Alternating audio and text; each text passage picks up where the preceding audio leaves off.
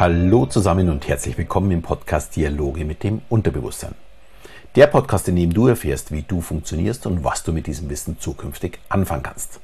Mein Name ist Alexander Schelle und heute geht es um A-Fantasie, also um die nicht vorhandene Vorstellungskraft. Ja, das Thema A-Fantasie hatte ich in den letzten Jahren schon zweimal behandelt und ich bekomme dazu auch immer wieder Mails, sogar von Galileo, und letzte Woche kam dann auch wieder die Frage zu dem Anker bezüglich der Hypnose bei Prüfungsangst. Und dass Georg dieses Ankerbild nicht wirklich sehen kann und was er denn da machen soll. Und deswegen schauen wir uns heute mal das Thema A-Fantasie ein bisschen an. Schließlich bin ich ja selbst recht gut erfahren, weil es mich ja selbst betrifft. Also, wobei geht es bei der A-Fantasie? Es geht um die bildliche Vorstellungskraft. Wie sehr kann ich mir, wenn ich die Augen schließe, etwas bildlich vorstellen, beziehungsweise bei A-Fantasie eben auch nicht. Und das würde ich ganz gerne mal mit euch testen. Wenn du jetzt allerdings gerade im Auto unterwegs bist, bitte nicht mitmachen, sondern einfach danach ausprobieren.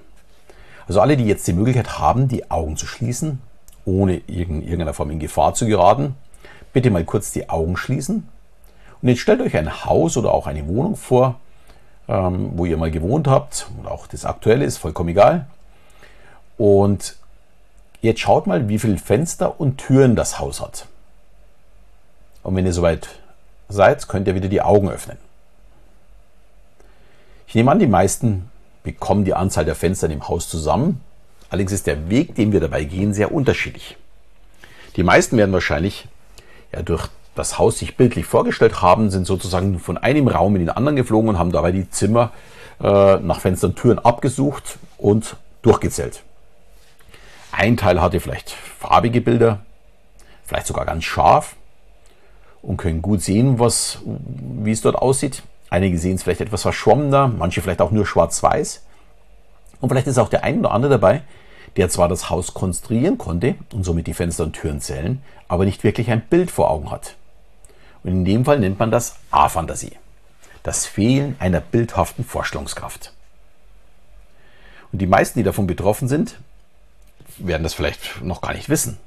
So wie ich auch äh, damals. Denn mein Gehirn kann auch keine Bilder produzieren. Aber es konstruiert meine Erinnerungen zusammen. Daher dachte ich auch immer, die bildhafte Vorstellung wäre eine Metapher. Und so geht es den meisten Betroffenen. Man weiß gar nichts von seinem Defizit, da es durch eine andere Denkweise umgangen wird. Also ich kann mir auch etwas vorstellen, also bildhaft vorstellen, ich sehe nur kein Bild dabei. Aber ich weiß, dass das oder das zum Sehen ist. Ich sehe die Zimmer nicht, aber ich weiß, wie viele äh, Fenster das dort sind und auf welcher Seite das sie sind. Und ich hatte in den letzten Jahren, also ist jetzt schon ein bisschen länger her, zwei Seminarteilnehmer, die mich darauf angesprochen haben, dass sie die Bilder, die ich ihnen beschreibe, nicht sehen können. Egal wie fest, dass sie sich anstrengen. Es bleibt schwarz. Und da dies für mich der Normalzustand ist und ich das Thema A-Fantasie da noch nicht kannte, habe ich Ihnen erklärt, dass ich die Bilder auch nicht wirklich sehe, sondern mir in meinem Kopf einfach zusammenbaue. Und ich kann bei meinem Selbsthypnose-Ankerbild wirklich alles genau beschreiben, wo es ist, was da passiert und kann das Bild auch immer wieder weiter wachsen lassen. Nur, dass es kein wirkliches Bild ist, sondern eine Konstruktion, die meinem Gehirn zusammenfügt. Ich weiß, dass da äh, zwei Squirrels um, um einen Baum rumlaufen. Ich sehe sie halt nicht, aber ich weiß, dass da ein Baum steht und dass die, die dort laufen. Ich sehe auch die, die Kinder beim Fußballspielen und ich sehe auch die zwei Frauen, wo einen Kinderwagen vor sich her schiebt. Äh, also ich sehe das Bild nicht, aber ich weiß, dass sie da sind. Und das nennt man dann eben tatsächlich A-Fantasie. Und die Bezeichnung sich etwas bildhaft vorstellen hat daher für mich ja eben auch eine ganz andere Bedeutung. Ich ging immer davon aus, wie schon vorher gesagt, es wäre eine Metapher für meine Konstruktion. Ich habe auch überhaupt kein Problem mit Erinnerungen. Ich könnte vor allem meine Urlaube, selbst die aus meiner Kindheit von mehr als 30 Jahren, Grundrisse aufzeichnen und beschreiben, wo was war. Nur sehe ich das nicht. Ich musste immer wieder schmunzeln. Ich weiß tatsächlich noch den, den Campingplatz, wo ich mit meinen Eltern war. Das war so Ende der 70er Jahre, wo wir da immer wieder waren. Ich glaube, sechs Jahre hintereinander. Und da war ich ja noch wirklich ein kleines Kind. Ich glaube, ich könnte den Platz sehr, sehr gut aufzeichnen, auch wie die Küste ist und alles. Aber ich könnte nicht sagen, welche Farbe unser Zelt hatte damals. Also sowas, solche Kleinigkeiten wüsste ich nicht. Ähm, ich weiß bloß eher so die Grundform, dass ich alles immer wieder finde.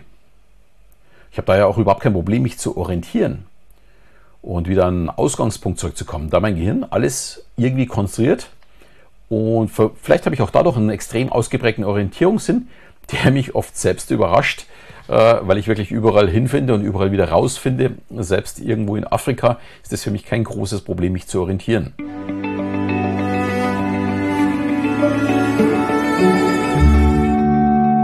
Aber kommen wir zurück zur A-Fantasie. Das Phänomen wurde das erste Mal 1880, also das ist wirklich vor 142 Jahren jetzt, äh, beschrieben von dem Naturwissenschaftler Francis Galton, beobachtet und beschrieben worden. Er wollte damals die verschiedenen Grade der Lebendigkeit definieren, mit denen verschiedene Personen die Fähigkeit haben, vertraute Szenen unter der Form von geistigen Bildern sich zu erinnern. Klingt jetzt ziemlich kompliziert, ist aber ganz einfach.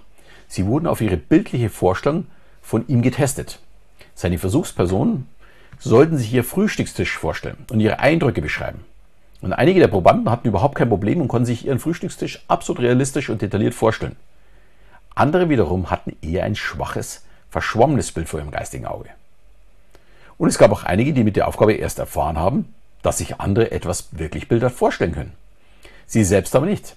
Sie hatten, wie auch ich äh, bislang angenommen, äh, etwas sich bildlich vorzustellen, ist nicht wörtlich gemeint, und steht nur dafür, sich an etwas erinnern zu können. Das Thema war aber nicht, anscheinend nicht wichtig genug und geriet wirklich 125 Jahre in Vergessenheit. Zumindest gibt es da keine Veröffentlichung in dieser Zeit.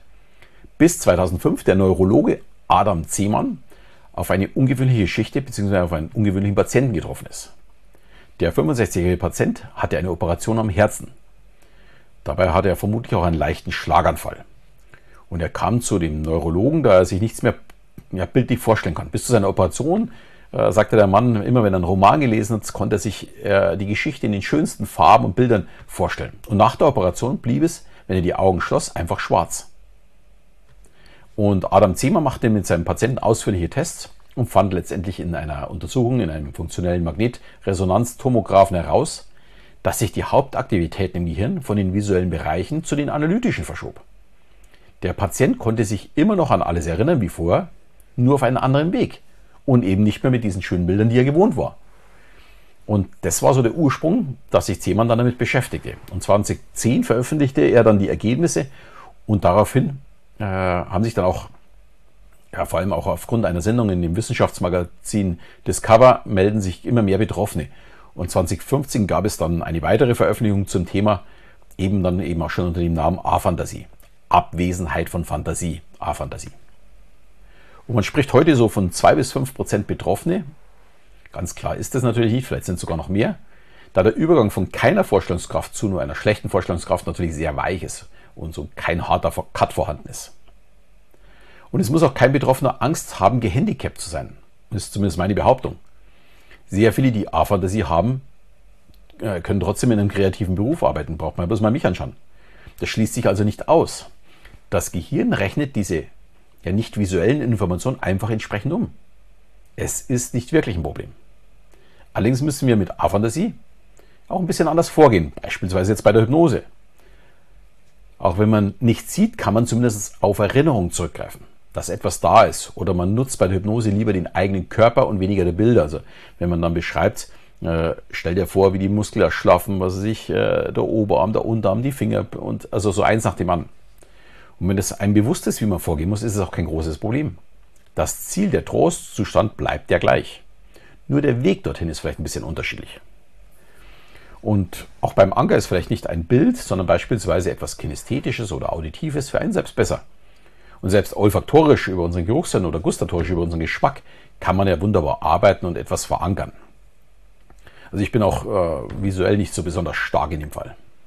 Ein gustatorischer Anker wäre zum Beispiel das Feierabendbier oder das Glas Rotwein, das man am Abend ja so als Stresslöser äh, trinkt. Auch wenn ich vielleicht lieber auf Alkohol verzichte, zeigt es wunderbar, wie ein Anker auch ohne Bilder funktioniert. Oder auch Homöopathie. Das ist auch ein sehr, sehr gutes Beispiel für einen gustatorischen Anker. Wenn mir ein Arzt erklärt, wie das Zuckerkügelchen in meinem Körper die Schmerzen reduziert, ist die Suggestion viel stärker, als wie wenn ich selbst eine normale Tablette nehme. Das hat man in Tests bewiesen und damit kann man vielleicht ja, keine Krankheit besiegen, aber einen örtlichen Schmerz sehr schnell und sehr leicht in den Griff bekommen. Noch als kleine Info nebenbei. Diejenigen, die eine sehr starke Vorstellungskraft haben, diese, ja, die wirklich scharfe und bunte Bilder vor ihren Augen haben, die bezeichnet Seemann als Hyperfantasie. Davon ist vermutlich unsere größere Tochter, die Miriam, betroffen. Und wer mir auf Instagram folgt, hat vielleicht schon Bilder von ihr gesehen. Ich werde es eben, ja, wir veröffentlichen immer wieder mal welche. Die malt wirklich fantastisch und hat auch ein unheimliches gutes Auge dafür. Und die, wenn die Augen schließt, sagt sie, sie kann alles in Farbe sehen. Und sehr, sehr klar. Äh, es geht übrigens mit unserer Tochter auch in den nächsten Wochen weiter. Wir werden ein Special zum Thema Kreativität machen. Dann natürlich ihren Blickwinkel mit, also visuell beim Einblick aus der A-Fantasie, weil sie ihr Buch, sie hatte, ist im Studium jetzt fertig und am 20.09. kommt ihr Buch raus, Dein kreatives Jahr. Und ja, ich denke, das wären ganz interessante Folgen zum Thema Kreativität und wie man davon profitieren kann. Gut, damit bin ich schon wieder am Ende dieser Podcast-Folge. Wenn du sagst, hey, du kennst jemanden, der sich auch keine Bilder vorstellen kann, schick ihm doch einfach mal meinen Podcast, dann kann er mal reinhören und schauen, was denn da wirklich dahinter steckt. Und ja, vielleicht profitiert er auch davon. Ich würde mich auf jeden Fall sehr freuen. Auch freue ich mich weiterhin über jede 5-Sterne-Bewertung. Und in diesem Sinne verabschieden wir wieder bis zum nächsten Mal, wenn es wieder heißt Dialoge mit dem Unterbewusstsein.